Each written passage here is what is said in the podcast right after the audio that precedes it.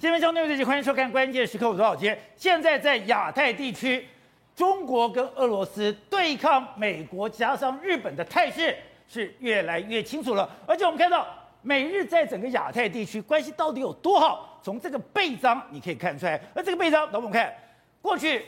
美国在很多地方有驻军，美国在很多地方也跟其他国家，它有所谓的联合军演，可是从来没有像这次一样，他们居然在日本的驻地里面设计了这样的一个背章，这个背章居然就把美国国旗跟日本国旗合并在一起，而且它是美军跟日军两个军种都有选择相对的人来佩戴这样的一个背章，而这个背章在战场的时候，它也是可以运用的，所以。透过这个背章，现在非常清楚，美国最相信的盟友就是日本吗？而日本最坚实的后盾就是美国吗？而如果这个背章出来了以后，两个国家在军事上面，它的合作到底会走到怎样的一个地步？而中国跟俄罗斯这个时刻，你就看到他们现在挑衅日本的味道非常的浓厚。就在最近，我们看到日本防卫省统合幕僚间，他们就讲，他们居然有一个这样图出来，四天的时间里面。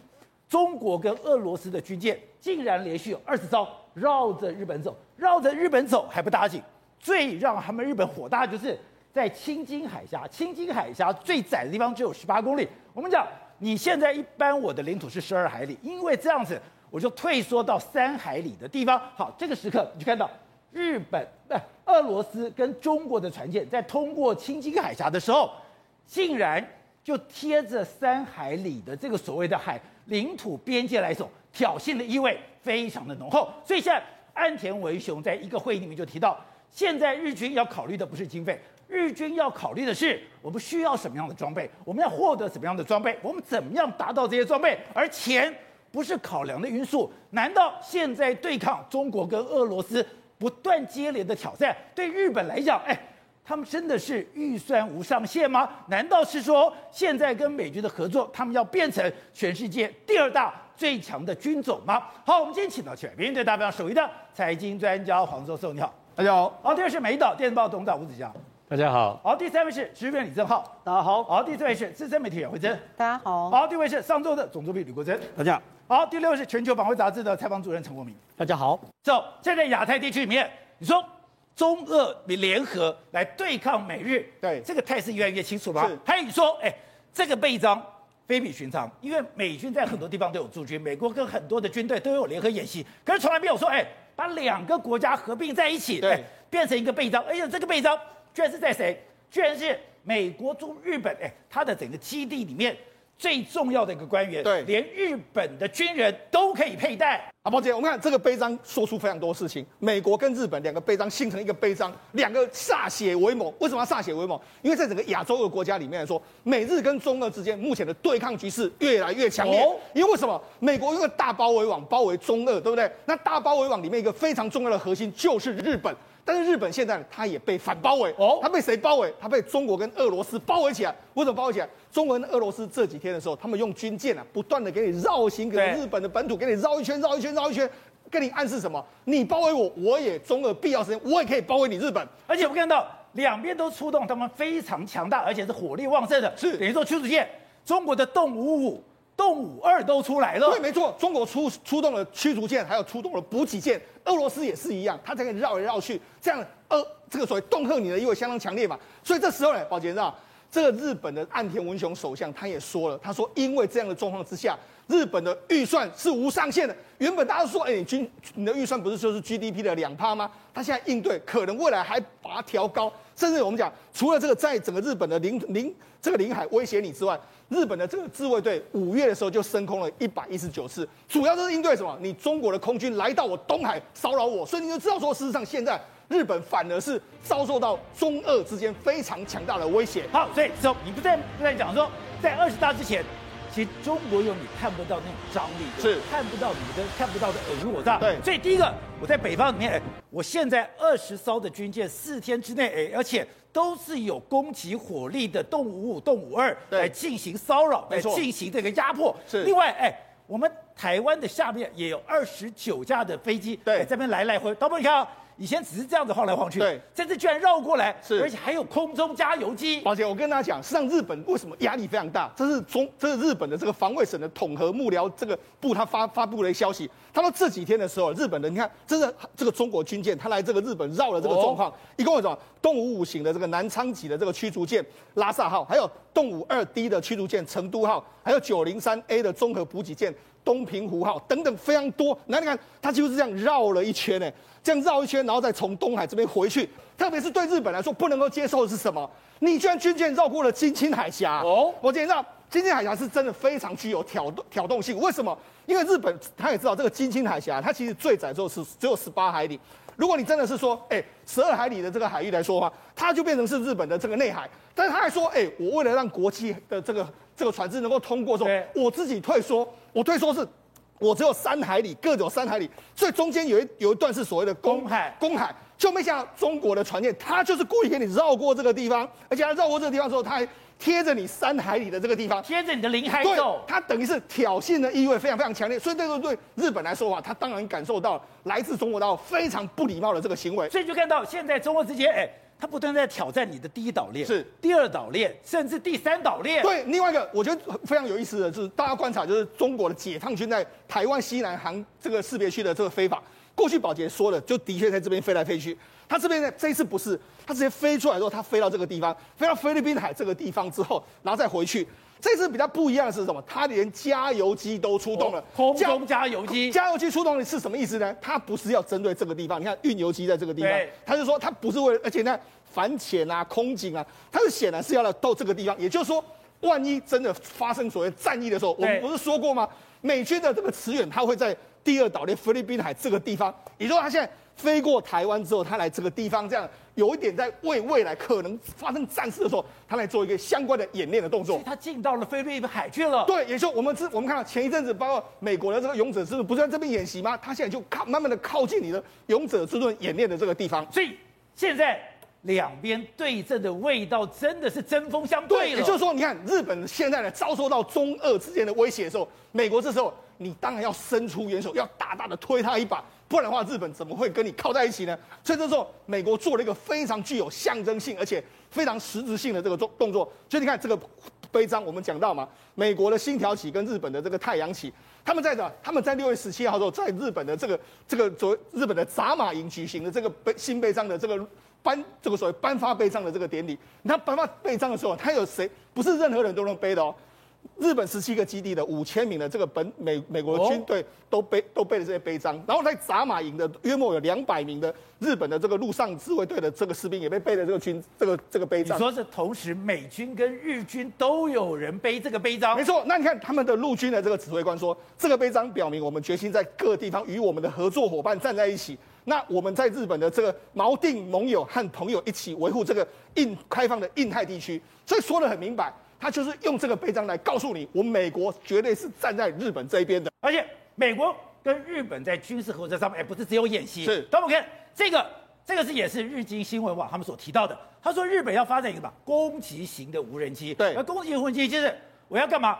我要配合现在的战斗机。对，实际上我们就讲过，美军未来的想定你是 F 三十五，然后搭配一一堆无人机嘛。日本当然也是这样想定，所以呢，日本未来要发展无人机的这个计划，但是目前为止他们没有相关的无人机的技术，所以一开始的时候，他跟美国买 RQ4，RQ4，但 RQ4 是所谓侦察，那攻击的部分，我先买全球之一。对，那攻击的部分呢，未来是美国跟日本要互相合作，他们要发发展一款叫做有 AI 自主能力这个攻击的这个无人机。然后这个无人机呢，未来要不但可以攻击，还是 AI 自主。对，没错。那它未来可以搭配什么？当然或许可以搭配这个 F 三十五，但是它最重要是，我们知道日本在研发说 FX 的次世代的飞机，它主要要跟他们国产的飞机一起搭配，互相的这个攻击。那除了这个，他们未来的准备在二零二五年要实现这个无人僚机的最终定型，然后在二零三零三五年的时候要开始量产，批次的量产，然后服役。那除了这个之外，因为目前为止来说的话，可能日本还是缺乏一些无人机，所以美国还会卖给他，哎，还会派这个 MQ 九的这个死神无人机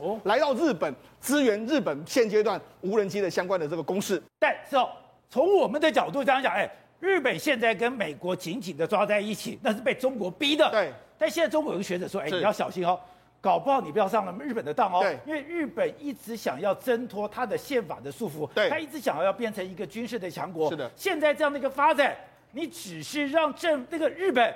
能够孵化出来，对，真正变成军事强国了。而且从中国学者的说法，你就知道中日之间的敌意螺旋到底是多高。你看，这是这个中中国北京大清华大学的这个国际关系的这个教授，然后另外一个是中日关系史的这个专家，这个刘江勇他写的文章，他说现在搞不好是什么？我们讲日本现在搞不好趁着这个这次的台海危机的时候，把美国卷进来。哦，美国卷进来的时候，美国就要用死什么？就必须要把日本的所有的滚龙锁打开，日本就可以孵化他自己。那孵化他自己的时候呢？哎，过去可能日本人是说，哎，我在美日同盟的这个这个标准之下，我谋求跟中国的关系。但是现在没有，他在美日同盟之下扩大他自己的影响力。所以他是说什么？他说什么？他对于日本的防卫省频繁的登上国际舞台，甚至成为国际交流的主角的时候，他认为这是日本已经逐渐要开始把他所谓的外交与军事三步走逐渐一体化的成绩。也就是说，日本的军国主义是不是有可能复苏？这是目前中国最担心的一件事情。各位，我们要讨论的是，现在美国居然设计这个特殊的臂章，这个特殊的臂章里面把美国国籍跟日本国籍合并在一起，合并在一起之后，哎，你不是只有美军佩戴，你也不是只有日军佩戴，是美军跟日军共同佩戴这样的一个背章，你说非同小可，这个是非比寻常。另外更特别的是，这个背章是被刻意的，哎，去请摄影官特别拍摄。特别公布出来的没有错，这个叫呃，美国叫公共事务官，那公共事务官呢命令他们的照相系统去拍摄。那其实这个军事新闻释出，它有它的用意，有什么用意呢？第一个就是说，这个布章呢，是不是呃日本的自卫队每个自卫队都可以配的？不是哈、第一个外面也买不到，就是说为什么会有这种限制呢？他必须经历过哈、哦，为什么美美国部队会把这个布章别在日本的自卫队身上呢？这有几个意义。第一个就说。代表说哈，这些日本的自卫队队员，他们经历过共同的经验，譬如说像我们的伞徽哈，五次跳伞才能别伞徽嘛。那其实你要日本自卫队队员，你要配这个布章，不好意思哦，你可能必须经历过很多美日的共同演训，比如说在野外的时候啊，比如说你可能这些自卫队员哦，搭乘比如说美军的直升机啊去从事机降，或是说你他们叫水陆机动团哦，去搭乘这个两栖载具哦，去从事两栖登陆哦，有这个经历，还是说你在这些日本人是？你要跟美军一起上过岗，一起扛过枪，对，你才可以有这臂章的。对，这个是野外的部分。那如果说是在司令部或指挥部里面，他可能担任电脑兵哦，或是电池哦，电磁电磁作战兵或者通讯兵，哎，必须哈跟美军经过协同啊，共同演训之后，美国认为你合格，qualify 之后呢，哎，才有可能哦把这个布章哦别在你身上，对，别在那个自卫队员身上。那我们再看到这个布章哦，来来讲哦，第一个外面买不到，绝对买不到。第二个说。这个布章是低四度的，换句话说，你别在哈这个迷彩服身上，而其实它看不太出来。哦，这个画面可以到，其实你看不太出来。你说它的颜色，它的标志是这种低识别度的，是我可以放在我的战斗服上面的。对，战斗服。然后你重重新看这个美军，哎，美军不是有一个国旗的臂章，它就很明显，对不对？其实你呃日本就是别这这个布章在身上，表示说战时的时候，他们真的可以两国真的共同演训，就不用再拔拔下来，不用，就直接代表说演训。那这个他可以随时进到美军里面参与演习的，这个算是就我们算是要荣团体的荣誉章了。所以其实你不能呃，你没有别这个团体的部长，说真的，你还不能进入美军特别基地或特殊的场所去演训啊。所以其实这个哦也是大概在去年是上个月，应该说上个月的时候才从横田基地看到了。那其实横是呃东西呃平衡的很那。呃，田是田里的田，那横田基地开开开放之后，大家才看到哦，原来还有这种布章呈现。那当然了，就整个 logo 设计来讲哦，它很简单的就象征美日同盟或者美日友好，这个以前是有，但是基本上来讲，这个布章是以前从来没有看过。那另外就是岸田文雄对于中俄现在的骚扰觉得非常的火大，他非常的火大以后讲说，哎，现在我们要考虑的是我们现在需要什么样的装备，我们要怎么样得到这些装备，钱不是问题。那就代表说，现在日本他要增加军费，军费无上限，钱不是问题吗？还有现在，你说他的军备已经够强了，日美国不，中国已经不是他对手了。呃，我们这样来来看哦，这个从我们刚才看到，哎，好像很多呃中国跟俄罗斯的军舰好像去持续对日本的周边领海哦做一个骚扰。那其实我们要反过来看哦，其实日本的海上自卫队的他们实力很强哎，哦，所以很强。就我们先讲一个大要，就是说。全世界哈，大概目前操作哈神盾局驱驱逐舰国家最多的哈是美国没有错，那第二多的是谁啊？居然是日本。日本有八艘哎，八艘，这个说真的，他们呃战力很强哈。那以前以前呢，日本的海呃自海上自卫队哦，它是分为佐世保、横须贺跟武港，还有所谓的武赫这四大基地。那每个护卫群哦，它配备的一艘直升机驱逐舰、两艘飞弹驱逐舰，然后还有五艘通用通级驱逐舰。那其其中哦，直升机驱逐舰呢，它从呃呃鞍马级进化到日向级，日向级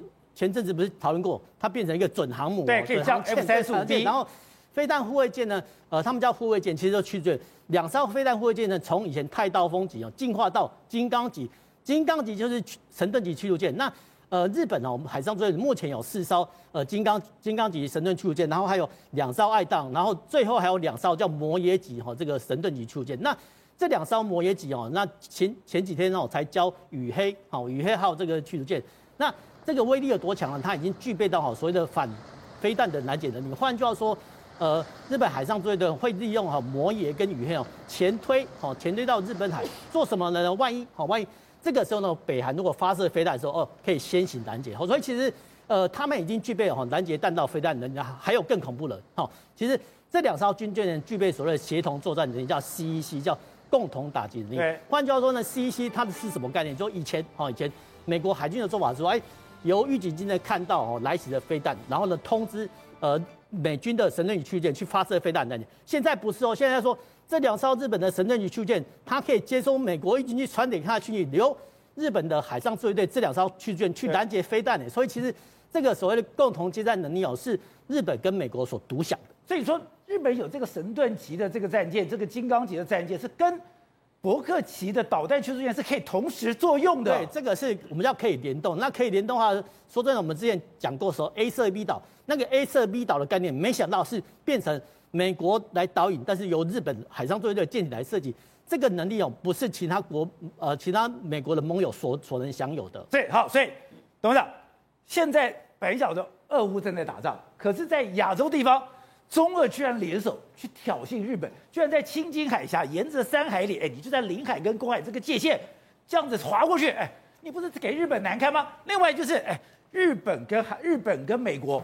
现在合作成这个样子，甚至日本现在传个消息，中国不是要在柬埔寨弄了个军港吗？日本说我也要去了，所以这表示什么呢？这是典型的亲门打吼嘛。这个这个就是中俄联手在亚太这边，它展露无遗啊。你说我不准去介入这个俄乌战争，这个有道理，对，不对？那我到底日本来这边巡航可不可以？这典型的就是打狗给主人看，我就在你家打你怎么样？打日本给美国看，当然是打日本给美国看嘛。那美国现在怎么办呢？美国没有办法嘛，对不对？你这是国际水域啊，对，你要国际水域，这就是国际水域，我来了嘛，对不对？所以这是第一点你看到，还有第二个很重要的，大家要了解到这个中俄中跟对日的关系是什么关系？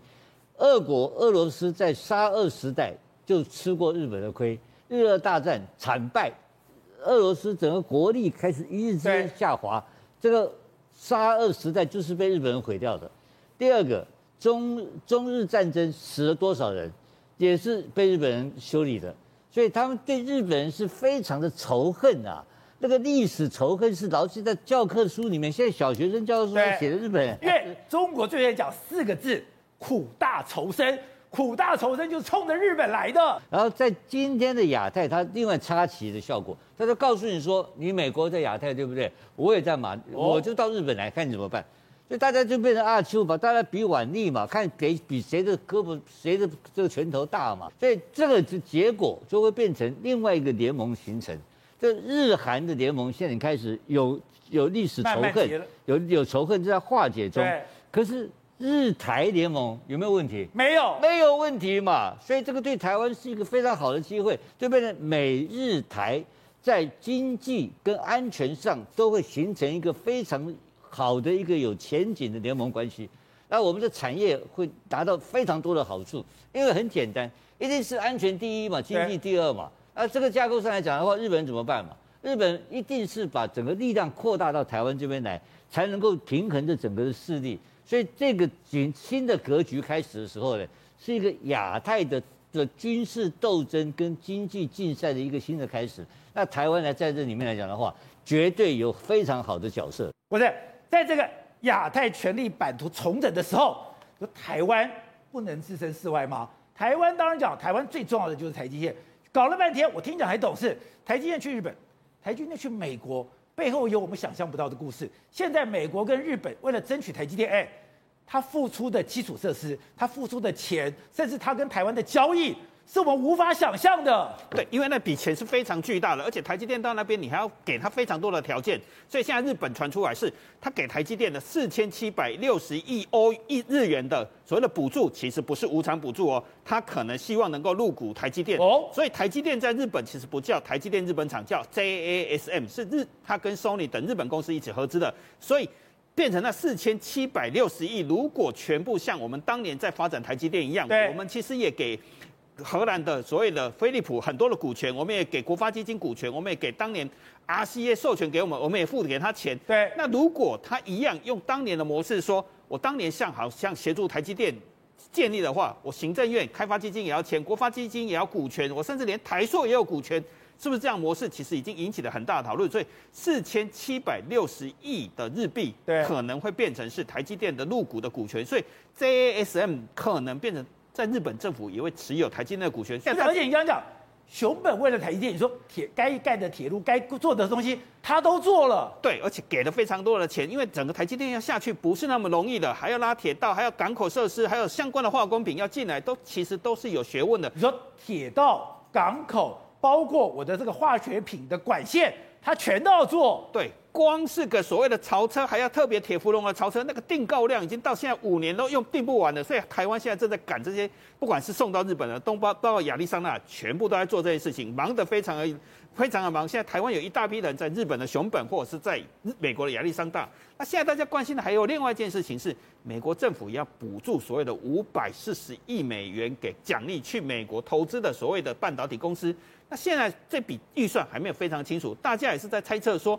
会不会一样走所谓的日本的模式，要求台积电也提供一些股权，让它能够在美国入股，变成是可能是一个独立的台积电在美国的公司，就像日本模式一样。当然这个还非常不明朗，可是已经变成我要领到美国这笔钱也不是这么容易的。好，所以是哦，刚刚讲的是现在的亚太看起来在风云变色，在亚太风云变色里面，中国做了很多挑衅动作，而中国这些挑衅动作，刚刚讲。跟他的内部的矛盾，跟他内部的压力是非常有关系的。除了他昨天说，哎，你现在的干部、你的子女、你的配偶不可以从事任何商业行为之外，你说最近有一个值得台湾注意是，他居然政治局有一个集体学习，集体学习里面有七个人居然没有参加，消失了。你说这个东西是非同小可。而且我们知道最近呢，中国的这个政坛呢，直接出现非常多奇怪的事情。比如说呢，中中国政治局呢，这个时期要举行所谓第十四的集体学习。这个学习来说的话，是讲一些习习近平的这个相当的说法，大家这样子，就没想到大家发现到说，哎，居然有二十五名的这个政治局常委，居然有七个人缺席。哦，七个人缺席里面来说，上呃北京市委书记蔡奇啦，然后李强啊，或者李鸿忠，哎，这都被分被称为叫做可能是这个习近平的人马，包括军委会的副主席许其亮啊、张又侠啦，甚至是杨洁篪啦，还有孙春兰，哎。怎么都那么多人缺席？那他们是习近平的嫡系吗？他们到底在搞什么东西？难道是有更大的阴谋在后面吗？那人家说原本的这个所谓学习的是月底要举行，当然这一次提前到十七要举行。人家就说这一次的提的里面来说话有非常多的这个事项，因为这一次里面呢，他有人说他们讲到了一个人叫做肖建华。肖建华对，肖建华，我们知道肖建华不是最近准备要被日中国的、这个、太行吗？这个起诉吗？对不对？准备要起诉的时候，哎。怎么定罪他？是不是变成是这一次要讨论的重点？对，那讨论的重点里面来说，哎，肖建华，那大家都知道说他是针对谁？他不是江派的吗？江派而来嘛，所以人家就说，哇，这一次难道是他们准备在谈这些事？那这些市委书记去做了什么事？好，那为什么我们要讲这件事呢？因为第一个，今天一个非常重要的消息就是，我们知道说，澳门的这个赌，这个算是算是小赌王之称的席米华周卓华，宝姐，今天一个最新的消息是。因为他之前呢被控这个罪名呢已经下来，约莫有两百八十条的这个罪状，两百两百八十条，而且他涉嫌的金额，宝杰你知道多少吗？涉嫌金额高达八千亿港币，这个现在币是三兆台币哦。三兆。对，然后你看这，然后就是说，因为这个这个整个案子太过这个惊人的时候，他说最终是谁批示的呢？是习近平批示说真的要判他。哦。所以呢，为什么？你看习米王在过去两百八十条罪，涉嫌八千亿，他妈三兆台币。对，这个数字也是习近平定的。之前没有人敢抓他，那你看他，我们知道他其实已经涉涉案非常久了，那我们什么洗钱那些早大家早就知道，但一直都没有人抓他，没有人敢抓他，因为他在澳门的或者在这个势力是相当庞大，后面靠山，大家都说他是江派，包括什么曾庆红啦、江泽民啊，还有孟建柱都是他的他的这个顶头上司嘛，所以过去根本没有人敢动他。说最后敢拍板定要去抓他的，是因为习近平拍板说你要把他抓他哦，所以把他抓起来。好，那抓起来的话，哎，他现在被控，准备要开庭哦，两百八十条罪名的话，三十，他们准备被判多少？可能根据目前这个澳门跟香港媒体的报道，他可能会被判三十三年的徒刑。那三十三年徒刑的话，当然你就要吐出一些相关的这个证据嘛。对，所以会不会是用？你看之前在讲肖建华，现在在讲洗米华，当然就是针对的这些，譬如说。江泽民跟曾庆红而来，那当然要告诉你什么？告诉你中国的内斗现在还在相当相当的激烈的这个状态嘛。董事长，二十大之前，哎，中国内部真的这么诡谲多变吗？刚刚司东讲的，哎，中央政治局第十七在十七号举行第四十次的集体学习，哎，照讲这是习近平要要要上课，哎，结果你的嫡系，北京市委书记蔡奇、上海书记李强、天津李鸿忠，甚至军委会的主席、副主席许其亮。张又侠都没有出来，连杨洁篪跟孙春兰都没有出席。哎，这个有味道吗？这个是这样子的，如果一次缺席还 OK 没有关系，如果连续的重要，最近这几个人突然间出现在荧幕上完全消失，消失这个就有问题了。哦，但是问题这里面为什么大家会怀疑呢？这个怀疑理由很简单，这就是清零的问题。哦。孙春兰负责什么？清零，这是清零啊。那武汉谁负责？他负责的。那李强负责什么？那上海搞砸了嘛？对。那蔡奇搞得北京也搞，快搞砸了嘛？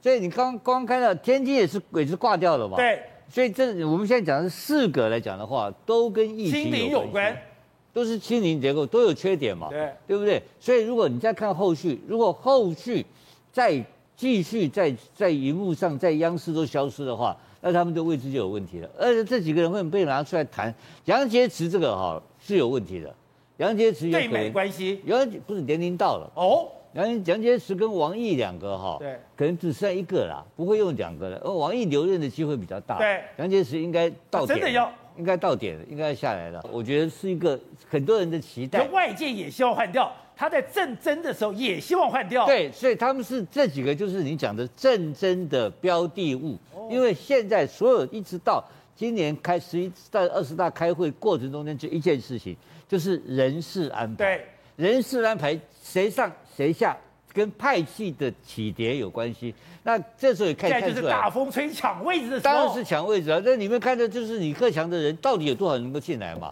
因为这个总这个主席不会动了嘛，对，宪法已经改了嘛，习近平做抓一把手是定的事情嘛。那这个下面整个合议，它这个整个集体领导机制还在铺排嘛？啊，这个铺排里面来讲的话，大家在斗啊，看起来是我表面上是和平的嘛，私底下一个事情风吹草动，习近平也保不住。这个现在在这里哦。对。那习近平能够保得住每一件事情吗？不见得嘛。就我们上次谈到的那个外交部副部长，对，对不对？在外交部。乐玉成。对，把他乐玉成调到广电广电副局长。那个乐玉成到广电总局，那个是大家看好要争外交部部长的人选呢。他而且这个调到广电总局，就是所以表示你斗争会有人下马，对，会失败下马。